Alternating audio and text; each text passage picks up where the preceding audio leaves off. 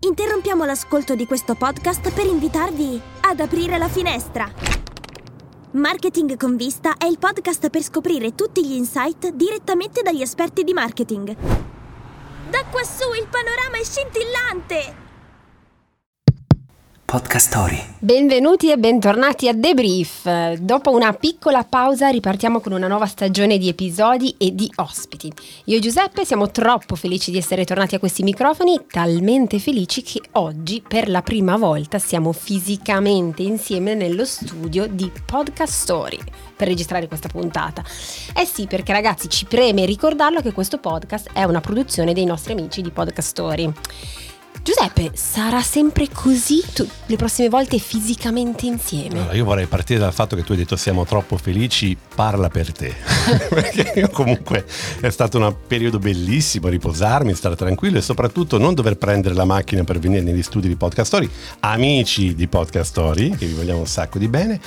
Ci ho detto, no, sarà ogni tanto verremo in studio, come vedrete anche dalle immagini che pubblicheranno i nostri amici di Podcastory, ogni tanto lo faremo invece da casa, come a distanza, no? Come si fanno certe cose, come gli amori che non finiscono mai, fanno dei giri enormi e poi ritornano, un po' esattamente in quel modo lì.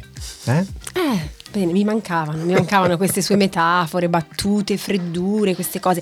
Ma allora, siamo pronti? Che dici, Giuseppe? Cominciamo? Cominciamo! Debrief, Debrief, il talk di marketing, comunicazione, tecnologia e innovazione con Barbara Cassinelli e Giuseppe Maier. E cominciamo con la prima news. Secondo un recente studio condotto dalla New York University Tandon School of Engineering, minchia l'ho detto anche bene, eh, questo studio ha rivelato che piaceri quotidiani come ascoltare musica o sorseggiare una tazza di caffè possono migliorare l'attività cerebrale e le prestazioni cognitive, specialmente in compiti che richiedono concentrazione e memoria. Questi ricercatori hanno utilizzato un algoritmo chiamato MindWatch che analizza l'attività cerebrale di una persona tramite dati raccolti da un dispositivo indossabile in grado di monitorare l'attività elettrodermica. Non so cosa sia l'attività elettrodermica, ma sicuramente qualcosa di utile e buono a misurare lo stress emotivo. I partecipanti allo studio hanno completato test cognitivi mentre ascoltavano musica, bevevano caffè o sentivano i loro profumi preferiti. Qui mi torna in mente la Martella, mi torna in mente Martinetti. Guarda come la seconda stagione è già ricca di informazioni. I risultati hanno dimostrato che sia la musica che il caffè influenzano significativamente l'arousal. E qui devo fare un commento per i nostri autori. Una volta ci mettevate scritto fra parentesi come si pronunciavano le parole, ora io non so se ho scritto, ho detto bene arousal, comunque l'arousal cerebrale. E questa arousal cerebrale serve a, a testimoniare che c'è un potenziamento nella performance cognitiva e questo è molto molto interessante. Quindi i ricercatori ritengono che saranno necessari altri, altri studi, altre analisi, però insomma questa è un po' una roba, Barbara, che noi viviamo ogni giorno, perché ogni volta che beviamo qualcosa che ci piace, che ascoltiamo la musica che ci piace, quello ci altera, no? In un modo o nell'altro. Che ne pensi, Barbara? Ma guarda, infatti non avevo mai pensato a questa associazione tra eh, i piaceri quotidiani e le prestazioni cognitive, ma sicuramente devo dire che eh, la mattina senza la mia, diciamo, la piscina di caffè latte proprio proprio non riesco a connettere, e non è tanto per il caffè che ci sta dentro, perché by the way è pure decaffeinato, ma è proprio per la coccola, nel senso mm. che ho bisogno di quella cosa come se fosse il mio modo per ok, respiro e poi si riparte. E poi c'è anche un'altra cosa, uh, quando mi devo concentrare su un'attività può sembrare assurdo, ma non ho bisogno di silenzio, ho bisogno mm. di mettere della musica in sottofondo, possibilmente non italiana perché sennò si confonde con i miei pensieri, però mi aiuta a, a seconda dell'attività che devo fare a, o a darmi energia o a rilassarmi. Quindi e poi tipo essere... rumori bianchi che ti mettono nel good mood per fare il tuo lavoro, insomma. Sì, sì, sì, giusto, assolutamente giusto. Sì. E nel parlare appunto di questa associazione mi viene in mente un po' anche... che credo possa essere collegato uh-huh. a quello che è l'equilibrio tra un po' il lavoro e anche quelle che sono le nostre passioni, certo. il tempo libero, e quindi un po' tutti questi aspetti ci aiutano per raggiungere un equilibrio e per stare bene. E quindi, Giuseppe, sì. se vogliamo parlare di come possiamo migliorare la gestione del nostro tempo... Ma Barbara, aspetta, sei sicura che ne vogliamo parlare? Ne sono sicurissima. Okay. Cioè, okay. io desideravo questa puntata dal momento uno che abbiamo cominciato e eh, dato il via a Debrief. Ho paura, ho paura. Se dobbiamo parlare di come migliorare la gestione del nostro tempo, sempre di come paura. Avere un maggiore equilibrio mm. e quindi influenzare positivamente la nostra salute mentale e nonché e questo è importantissimo, uh-huh. ciò che le aziende possono fare per okay. come dire, dare il loro contributo e aiutare i dipendenti, e non possiamo che parlarle con la nostra ospite speciale di oggi, Marianna Benatti. Allora attenzione, pubblico di Debrief, lei mm-hmm. è Head of Corporate Sustainability presso Deloitte, oltre che autrice di Wellbeing, una strategia di sostenibilità per il benessere personale e aziendale. Benvenuta Marianna. Grazie dell'invito e ciao a tutti e tutte. Ciao Marianna, da dove ci podcasti? Allora io qua entro subito a gamba tesa perché, come si dice, noi dobbiamo essere trasparenti e chiari con il nostro pubblico. Allora dobbiamo dire che mi viene da piangere Giuseppe, perché adesso noi inventi, invertiamo il paradigma. Giuseppe è il marito Grazie, di Barbara. Marianna Benatti. Oh, grazie Barbara. Ma io mi definisco il più uno oramai da cinque anni, cioè da quando vivo con Marianna io sono il più uno di Marianna, a prescindere da qualunque cosa, in qualunque contesto, perché uno perché ho paura, cioè questa è la cura della realtà, due perché è molto più intelligente, più bella, più simpatica di me, quindi Niao, niao, niao. Allora, detto che mi dispiace tantissimo perché non è presente la mia nipotina acquisita, però recupereremo. Io direi che partiamo ragazzi, parto con yeah. la prima domanda. Marianna, eh, cosa si intende per well-being e quando e perché hai iniziato a interessarti a questo argomento? Allora, per well-being intendiamo il benessere a trecentosessanta gradi, quindi il benessere fisico, ma anche il benessere mentale e il benessere sociale. Ho iniziato a occuparmene eh, perché io per prima ho eh, sofferto di burnout sul lavoro, nel senso che quando ero giovane eh, lavoravo senza pause, senza occuparmi no, del mio benessere e, e sono arrivata a un punto nel quale ero in una situazione di, di burnout. Per uscirne ehm, mi sono appassion- ho iniziato uno sport che oggi pratico e che amo tantissimo, che è il CrossFit, e... Ehm, No, no, volevo Maier. solo chiederti, no, volevo solo chiederti come hai conosciuto questo sport che si chiama CrossFit? Come, da dove? Hai bisogno del ruolo di protagonista?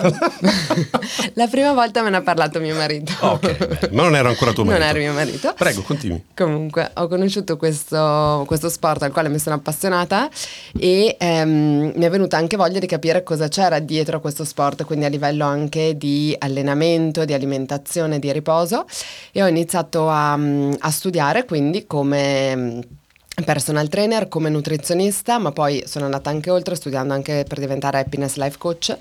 Mi sono certificata su, su questi argomenti e ho iniziato ad applicarli su, su me stessa. Questo mi ha permesso da un lato di uscire dalla mia situazione di, di burnout e vedere come queste nozioni applicate su di me mi permettevano di migliorare non solo dal punto di vista atletico, ehm, per quanto l'ho sempre fatto a livello amatoriale, ma anche poi nel lavoro e in tutte le situazioni della mia vita, perché avevo più energia, stavo meglio, ero più felice. Wow, eh, senti, dal, eh, ci hai un po' raccontato quali, quali sono i motivi per cui hai cominciato a occuparti di questa cosa. La domanda che vorrei farti io però sono, è duplice, cioè da una parte tu sei partita dalla tua storia personale e quindi la prima, la prima cosa che mi viene in mente è ma quali sono i numeri, cioè quanto invece a livello eh, strutturale, aziendale questo è effettivamente un problema o meno, e la seconda, che tipo di competenze servono per occuparsi di well-being in azienda? Allora, sicuramente col Covid molte più aziende hanno iniziato anche in Italia ad occuparsi di well-being, eh, mentre all'estero se ne parla da tantissimi anni, tantissime aziende hanno il well-being manager nel, nelle loro aziende, soprattutto in America, legato comunque anche a un discorso assicurativo, perché lì le assicurazioni dipendono anche dallo stato di salute delle persone.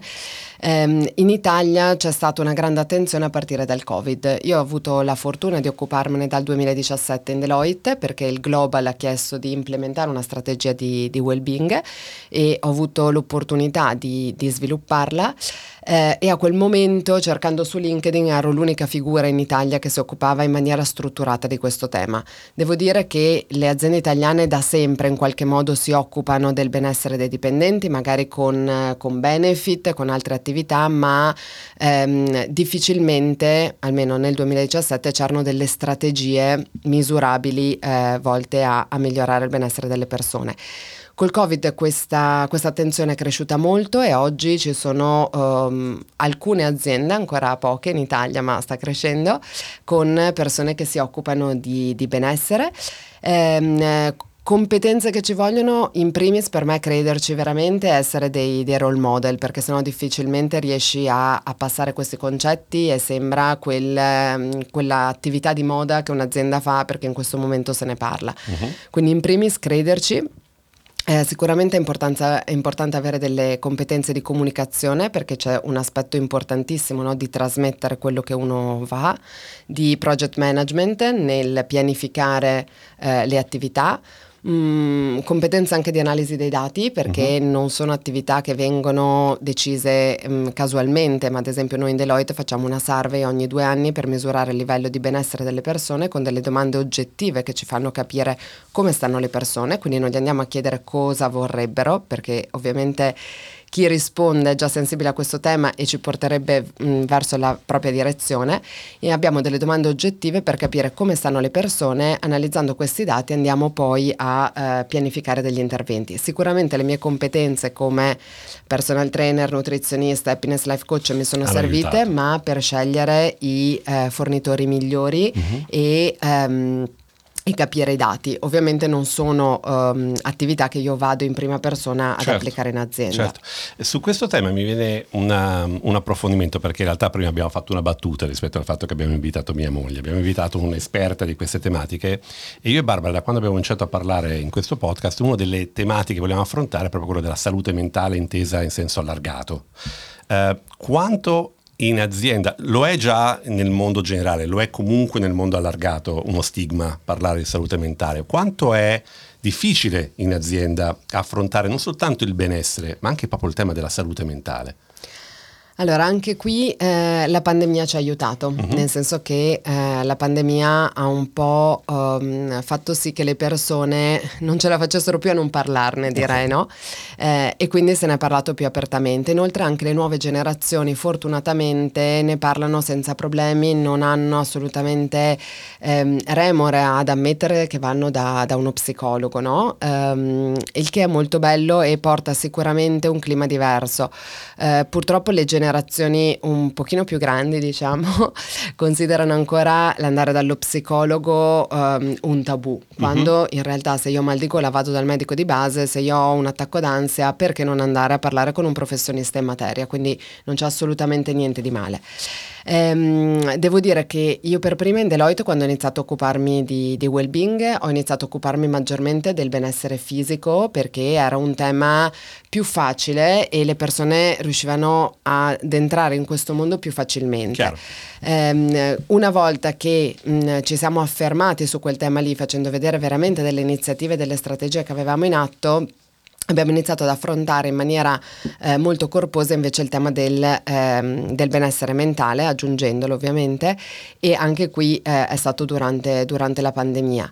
Eh, devo dire che adesso da ehm, tre anni che eh, lo affrontiamo in maniera strutturata, e lo stigma nella mia azienda è eh, sempre minore, okay. Anzi adesso a breve faremo la quinta edizione della Wellbeing Week in occasione mm-hmm. del Mental Health Day, che è il dieci ottobre, che sarà sul benessere relazionale, che è sempre un un tema legato al, eh, al benessere mentale. Ma abbiamo anche creato un corso di formazione per i nostri team leader, per imparare a gestire eh, situazioni di malessere psicologico all'interno del team, perché oggi le persone non hanno gli strumenti per identificare se ci sono situazioni di disagio. Quindi abbiamo pensato opportuno sviluppare un corso che permettesse ai nostri team leader di individuare situazioni di disagio, ma anche che ave- gli desse gli strumenti per prevenire queste situazioni e guidarle nella maniera op- più opportuna, ovviamente mh, sfruttando degli strumenti aziendali che diamo, come il servizio di supporto psicologico gratuito um, o appunto altre, altre attività che organizziamo che potrebbero essere di, di supporto alle, alle persone. E circa l'ottanta per cento dei nostri team leader hanno completato il corso, quindi anche questo certo. penso sia un dato veramente importante e che faccia vedere come stiamo andando pian pianino oltre, oltre lo stigma. Marianna, eh, tu che, come dire, sei, lo fai di mestiere, ma soprattutto l'hai provato in, in prima persona, e quindi appunto sei un role model in questo senso. Eh, qualche suggerimento pratico che possiamo dare agli ascoltatori di Debrief su come si può conciliare dei ritmi di lavoro serrati e allo stesso tempo con la, l'attenzione alla propria salute psicofisica, perché comunque dobbiamo dircelo, chi lavora a volte, insomma, dire puoi fare tanto il possibile, ma a volte non è tutto completamente nelle tue mani. Um, ci sono per me delle piccolissime strategie che, che si possono attuare e che possono essere molto utili. Um, prima di tutto uh, bloccarsi dei piccoli slot in agenda, cioè bastano anche quindici minuti, mezz'ora um, eh, che tu tieni come tempo per te stesso, che può essere tempo che poi decidi di dedicare a leggere meglio delle mail, se vuoi mh, dedicarti al lavoro, oppure vai a fare una passeggiata, oppure mh, fai dei respiri profondi, stacchi un attimo, però avere dei momenti che tu hai garantiti dentro la tua agenda, e lì è molto soggettivo, nel senso non c'è un numero ideale, va da persona a persona, ma io direi anche da momento della vita a momento della vita, però fissarsi a settimana qualche momento che tu sai che è il tuo spaziettino per prendere una boccata d'aria, questo è assolutamente una piccola strategia facile da attivare, tutti possono trovare quindici minuti all'interno dell'agenda da ritagliarselo, e ovviamente poi se ci sono urgenze uno può sempre cancellarlo, però sicuramente aiuta.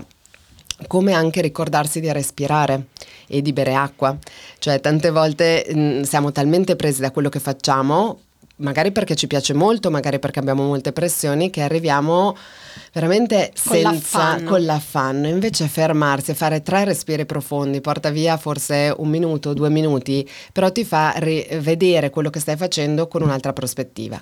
Anche bere dell'acqua, anche lì molto spesso ci dimentichiamo di bere l'acqua, e tante volte noi anche sentiamo lo stimolo della fame perché in realtà abbiamo sete, quindi poi magari andiamo alla macchinetta a prendere eh, qualche cibo che poi in realtà ci fa magari venire sensi di colpa, o, non, o ha troppi zuccheri, quindi poi magari ci fa venire anche anche l'abbiocco, quando in realtà bere un bel sorso d'acqua e fare un respiro ci permetterebbe di, di stare meglio.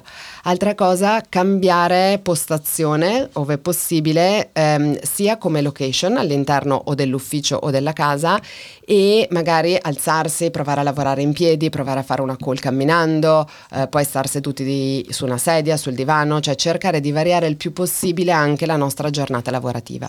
Marianna, quando parlavi dei eh, quindici minuti da ritagliarsi nell'arco del, de, della giornata, mi hai fatto venire in mente una cosa che, eh, che mi hai detto quando, insomma, dire, facevamo una chiacchiera recentemente, eh, stavamo parlando appunto di equilibrio tra lavoro e vita privata, e tu di, hai detto a me non piace tanto utilizzare la parola equilibrio, ma preferisco utilizzare la parola integrazione, che mi ha colpito molto. Ci racconti che cosa vuol dire per te? Sì, allora, quando noi parliamo di equilibrio presupponiamo che ci siano due pesi che mh, debbano essere eh, equivalenti, no? Che abbiano la stessa importanza. In realtà nel corso di una vita della, delle persone non è mai così, ci sono dei momenti in cui può avere più peso una situazione privata o una situazione anche lavorativa, perché stai seguendo un progetto che ti appassiona particolarmente, perché hai iniziato un lavoro nuovo, perché magari sei giovane, sei appena entrato nel mondo del lavoro. Quindi per n motivi, come a livello privato può essere perché diventi genitore, perché sei un caregiver, perché è un momento della tua vita dove hai altri pensieri. Quindi non devono sempre essere bilanciati allo stesso modo, è importante che però si, le cose si integrino. Una persona sta bene quando riesce a trovare spazio nella sua giornata lavorativa anche per quello che lo fa star bene. Quindi mh, parlare di integrazione lo trovo più corretto rispetto ad equilibrio, e anche lì non c'è un, un assoluto di è giusto così, ma dipende molto da persona a persona e da situazione della, momento della vita particolare di ognuno. Sì, se poi consideri che la maggior parte del tempo che passiamo da svegli lo passiamo al lavoro, cioè il tema è anche proprio cercare di capire come quel momento non sia un momento che dici in pausa dalla vita, ma in cui riesci a vivere al meglio, anche sì. Perché... Prego, prego, prego. No, e come anche oggi, mh, diciamo, gli orari di lavoro sono stati creati, no? Quando si è iniziato a lavorare in fabbrica, ah, perché certo. Andavano messe delle regole. Oggi anche poi, mh, cito ancora la pandemia, però sicuramente ha portato anche questo, ehm, tante volte facendo anche lavoro, smart working o comunque lavoro da remoto, no? Mh, gli orari di lavoro sono molto fluidi, diciamo. Eh, quindi se parlare di integrazione tra vita lavorativa e vita privata fa sì che ehm, tu riesca nella tua giornata a organizzarti il tempo in modo tale che porti a termine i tuoi obiettivi lavorativi, ma ti ritagli anche il tempo per fare quello che a te fa star bene. Poi ovvio non è una cosa fattibile per tutti i lavori, perché ci sono dei lavori per cui ci sono degli orari, però in tanti altri lavori invece che stanno andando sempre più a obiettivi, quindi a misurazione del lavoro sull'obiettivo e non su quante ore tu effettivamente lavori, si riesce a eh, gestire meglio questi due aspetti che migliorano il benessere delle persone. Certo. E qui c'è, c'è da sperare che la tecnologia ci dia una mano a ridurre il tempo che passiamo magari a lavorare, rendendo più efficiente quel tempo. Io e Marianna stavamo venendo qui uh, in macchina insieme, incredibilmente, mi viene da dire, mai? ma come mai? Ed è stato buffo perché ho ricevuto la chiamata di un collega che mi ha chiesto un'informazione e io quell'informazione sono andato a cercarmela tramite un motore di intelligenza artificiale, ho chiesto a quel motore di formalizzare quella informazione in un documento e prima di arrivare dal sesto piano dove abitiamo al piano terra avevo un documento pronto da mandare a questo collega, no? Che è una roba che in un momento normale avrebbe richiesto magari delle ore, a me con l'intelligenza artificiale ha richiesto un pochino di meno. Su questo tema della produttività però per me è molto interessante perché um, c'è un dato che è la percentuale media di engagement sul lavoro a livello globale è del ventuno per cento, cioè quindi la percentuale di persone che in azienda si sentono coinvolti uh, nel lavoro quotidiano è soltanto del ventuno per cento, quindi probabilmente quello che dicevamo prima è un po' il problema, no? Cioè il fatto che la mia vita è separata dal mio lavoro, che io vedo il lavoro come una necessità e non come qualcosa che mi completa o che mi arricchisce. L'Europa è tra gli ultimi continenti rispetto al coinvolgimento sul lavoro e, indovinate un po', veramente curioso e strano, l'Italia si colloca all'ultimo posto in Europa col quattro per cento eh, di ingaggio. Allora mi viene da dirti, da chiederti che cosa possiamo fare, cioè cosa può fare un imprenditore, un'azienda per stimolare un coinvolgimento diverso da parte delle persone, tenendo presente che, come dicevi giustamente tu prima, ci sono dei lavori in cui lo smart working, per esempio, non è possibile, in cui pensare di staccare in modo preciso non è possibile.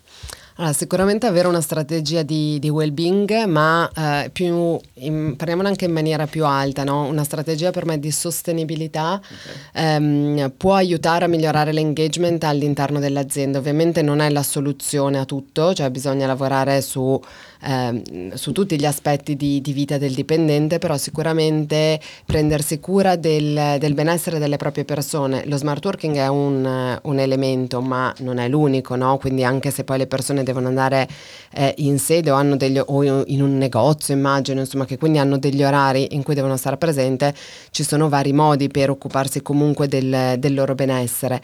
E um, per aumentare l'ingaggio c'è anche, appunto, parlavo so- di sostenibilità perché è molto importante che eh, i valori dell'azienda siano allineati con quelli delle persone e quindi vedere che i comportamenti della tua azienda eh, vanno in una direzione che anche quella che poi magari tu a casa privatamente porti avanti sicuramente ha un elemento di, di ingaggio delle, delle persone. E questo si collega anche con un altro fenomeno che è quello dei quiet quitters, che ho imparato, non sapevo assolutamente nulla di questa storia, che sono... Descrivi tu cosa sono i quiet quitters?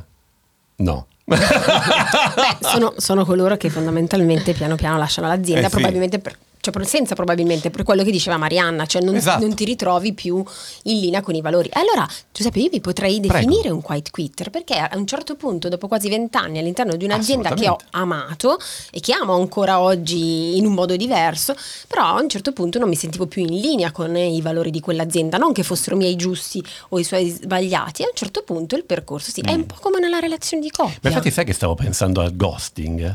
Cioè quindi il quiet quitter del lavoro è il piano ghosting piano, della vita esatto. privata. Sì, dove lì. Forse ci sono anche dei quiet quitter che non è gente che esce proprio dall'azienda, che rimane lì però non è più per... ingaggiata ah, anche. Certo, certo. E quindi anche se formalmente che non forse esce, però è peggio Mariana. È peggio, no no assolutamente peggio, però non è detto che tutti abbiano le opportunità, la forza di dire no, cambio lavoro, perché è sicuramente un passo importante. È in qualche modo una risposta che le persone danno anche al burnout, no? Cioè può essere un meccanismo di difesa per cui ti proteggi e, e, e risponderebbe anche ai dati che abbiamo sull'engagement, certo. no? Perché sicuramente è così basso perché c'è una parte di persone che sono rassegnate, diciamo, nel proprio posto di, di lavoro. Sì, sì, come dicevamo prima Marianna, tu hai scritto anche un libro sul well-being e uh, nel libro indichi uh, il benessere aziendale è come un ingrediente appunto del, dell'employer branding, quindi del, la cura dell'identità aziendale, dei valori, tutto quanto sia per attrarre eh, talenti, attrarre le persone. Poi è sempre questa cosa di attrarre talenti, talenti ogni, tutti hanno comunque un talento, quindi attrarre le persone ma allo stesso tempo anche di, di trattenerle. E, mh, dici qualcosa di più? Beh, sicuramente ehm, nella fase di scelta di un'azienda, quello che l'azienda ti offre in termini di, eh, di cura della, della persona può fare il differenziale, a parità ovviamente di condizioni economiche o eh, piccole variazioni. Um, quindi avere una strategia, io mh, continuo a ribadire questo nome di strategia di well-being, perché non basta dare il benefit della palestra gratis, del, della mindfulness, sì sono belle iniziative, però eh, trovano il tempo che trovano se all'interno dell'azienda non c'è una vera e propria strategia che parte da una misurazione dei bisogni delle persone e un programma di well-being che sia calato su quell'azienda, perché i programmi di well-being non sono one size fits all, ma devono essere calati e non sono piattaforme che vengono messe dentro l'azienda che ti danno il tutto, perché a quella piattaforma accederanno sempre quel cinque, dieci, venti per cento che può essere più ingaggiato, ma non è il target principale sul quale noi vogliamo andare. Quindi avere una strategia chiara, eh, misurata mh, nel tempo, sicuramente ha un elemento di attraction per, per le persone, ma poi anche di retention, perché comunque mollare quello che tu conosci e dove magari stai bene perché c'è questo aspetto, per qualcosa che non conosci, mh, sicuramente ti pone mh, qualche domanda in più, no? nel, nel cambiare eventualmente azienda. E una cosa che ero curioso di, di chiederti è, anzi sono, è una doppia domanda, quindi vediamo se riusciamo a gestirla in questo modo. La prima parte della domanda è: quali sono le resistenze maggiori che vedi nelle aziende? Eh, senza parlare della tua in particolare, ma quali sono le, in Italia le resistenze maggiori a parlare di questa cosa, che quindi non è un singolo progetto di benessere ma è pensarla in modo strategico? E la seconda, proviamo a guardare oltre. Quali sono i trend che vedi nel, nel prossimo futuro? Io non riesco a fare una sola domanda a mia moglie perché eh, non mi viene, quindi ne faccio almeno due a botta. Prego. Allora andiamo per ordine. La prima, allora, um, io in, insieme a, ad altri colleghi comunque ho sviluppato l'offering di well-being per i clienti, quindi ho incontrato uh, clienti per proporgli come attivare una strategia di well-being sul modello di quello che appunto abbiamo fatto in, in Deloitte dal duemiladiciassette, non solo in Italia ma anche per Grecia e Malta, quindi vedendo anche un panorama un pochino più, più ampio. Eh, mh, ho trovato tantissimo interesse, però poi difficoltà a chiudere, spesso perché eh, purtroppo non viene ancora considerata una priorità.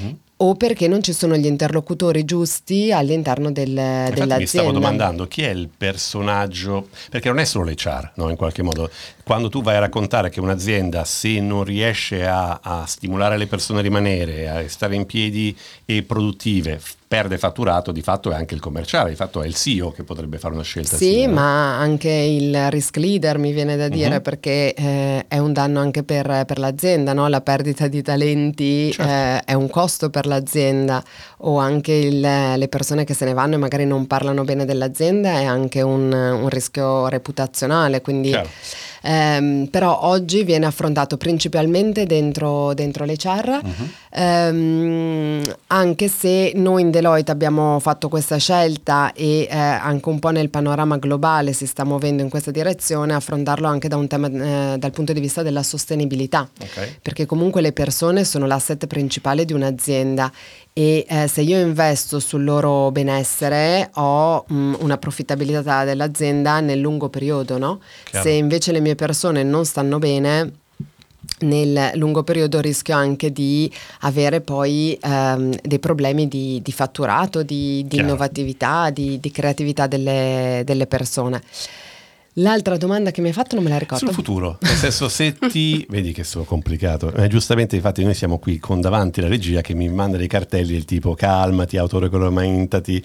Pensavo fosse auto... mantiene temperatura stabile, che stiamo con dei, dei cavolo di sì, fari puntati contro, adesso li alzano anche per darmi gioia. No, l'altra domanda era, era sul futuro, futuro. Ecco. Cioè se vedi delle, delle tendenze magari anche silenziose che stanno però incidendo e che incideranno sempre di più. Ah, lo vedo in termini appunto di sostenibilità, eh, guardando agli E S G, nel senso mm-hmm. che adesso ci sarà un'attenzione sempre maggiore anche sulla, sulla S, sul tema quindi del benessere sociale, e sicuramente occuparsi del benessere delle proprie persone ehm, è un elemento che può andare a migliorare Quel, quell'aspetto degli elementi E S G, e vedendo che oggi le aziende ehm, sono sempre più interessate a, ehm, a questi aspetti e vengono anche richieste dai fornitori o nelle gare con i clienti, penso che questo potrà essere un driver eh, affinché ci sia un'attenzione più strutturata su, su quest'ambito e venga appunto visto all'interno del, delle strategie E S G. Quindi è un po' come dire, se non avete gente sana di mente, sicura e, e, e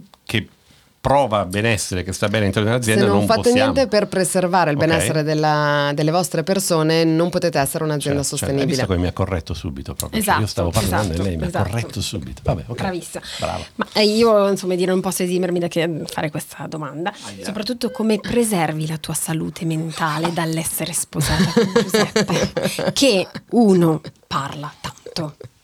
Due, non si spegne mai, cioè proprio no. Comincio a pensare che c'è un Giuseppe A I, cioè che, che non so dire, quando tu gli scrivi non è lui che risponde ma qualcuno che risponde al suo passo, però cioè, come fai? Mi ritaglio. Scusa, ma aspetta, aspetta, aspetta, aspetta. Quando è che questa cosa è diventata un momento di autoanalisi? Però perché non lo sapevo. Prego, rispondi. Si ritaglio dei momenti di distacco da te. Allora, da un lato ho la fortuna che lavora talmente tante ore al giorno che quindi sfoga su di voi più che su di me tutto. Dall'altro io mi ritaglio un'ora al giorno, cerco mezz'ora minimo, però quando riesco un'ora eh, per me stessa. Il più delle volte per fare sport, che per me più che per un benessere fisico è proprio benessere mentale, perché è l'unico momento dove riesco a non pensare a niente eh, e questo mi aiuta tantissimo poi a ritrovare la, la lucidità. Ehm, e sì, direi questo. Direi questo. Cara Marianna. Cara Maier. Questo podcast si chiama Debrief. Lo sapevi? Ma dai. Okay. Eh, E quindi facciamo una domanda a tutti gli ospiti che per noi è molto importante, perché in realtà ci la dà so. la possibilità... La sai? Eh, Vi ascolto. So. Eh, lo so, immaginavo. Se potessi parlare alla Marianna giovane, fare un vero e proprio debrief con te stessa, quale sarebbe il consiglio che ti daresti? Di viversi di più il viaggio stando nel momento presente, con eh, meno paura di ritagliarsi dei momenti, preoccuparsi del proprio benessere mh, personale, con meno ansia da prestazione e meno paura di chiedere aiuto. Wow, bello. E pensa che io avevo paura che tu dicessi non andare a quella riunione con quel Maier lì.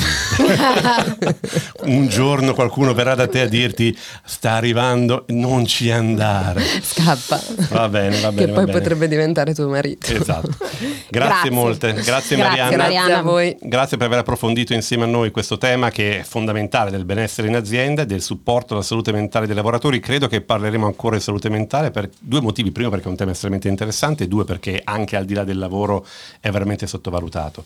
Speriamo di aver offerto alcuni spunti utili a chi ci ascolta e a presto. Stavo per dire ci vediamo a casa, in realtà no, ti porto io a casa, per cui non... ci vediamo in macchina, Marianna. Grazie molte. A presto. Grazie a tutti e a tutte. Beh, devo dire Giuseppe che è stato veramente un piacere avere Marianna tra di noi e devo dire che condivido profondamente il debrief che ci ha lasciato, soprattutto anche quello di uh, non avere sempre quest'ansia da prestazione che, se non mi ricordo male, Eh, l'aveva già detto una nostra ospite precedente, forse era stata proprio eh, Erika Qualizzari, mm-hmm. che calma. Sì, sì. Calma. Ma è una cosa però in comune con tanti ospiti che abbiamo avuto. Forse eh? è più femminile che maschile. Ma no, io ricordo ad esempio anche il buon Filippo Ferrari che ci vede una cosa simile. In generale c'è una sensazione da parte soprattutto delle persone che magari hanno fatto una bella carriera, hanno... hanno Uh, raggiunto quello che dall'esterno potresti dire successo professionale, c'è che la consapevolezza che la roba che hai raggiunto, bello eh, ma non è che fosse ma così. Adesso è arrivato anche il momento di anche meno, anche meno, anche con più calma, anche con più relax. Dopodiché è vero, io capisco perfettamente, perché poi come puoi immaginare la tensione in famiglia è in quest'ambito, la tensione fra dire ok, io devo cercare di stare bene, devo curare, curare me stesso e curare il mio benessere e il benessere delle persone che sono accanto a me, e contemporaneamente dall'altra parte il mondo intorno che ti dice no, no, no, devi andare, no, no, no, devi fare, non devi fare. Quindi questa sfida rimane aperta, però bellissimo debrief, sono veramente molto molto contento di averla avuta con noi, anche perché se ve lo dico poi a casa non mi accoglie. Questo è tutto per oggi, ringraziamo ancora Marianna Benatti, grazie, grazie, grazie per la sua partecipazione. L'episodio di oggi è stato curato da Francesca Silvia Loiacono, ma grazie Marianna Benatti, Lorenzo Zannino è l'executive producer, grazie molte Marianna Benatti di essere venuta con noi, Matteo Virelli è il chief sound officer. Marianna, è stato un vero piacere averti con noi. Se ti piace quello che hai ascoltato, please scarica la Podcastory e fai follow, download e subscribe per ricevere ogni settimana un nuovo episodio di Debrief su Spotify, Apple Podcast o dovunque ascolti. Marianna sta podcast. Dicendo respira. Ciao Marianna e ciao Barbara. Ciao Giuseppe. Debrief è una produzione di Podcastory, la prima podcast factory italiana. Scarica l'app per non perdere altri interessanti podcast.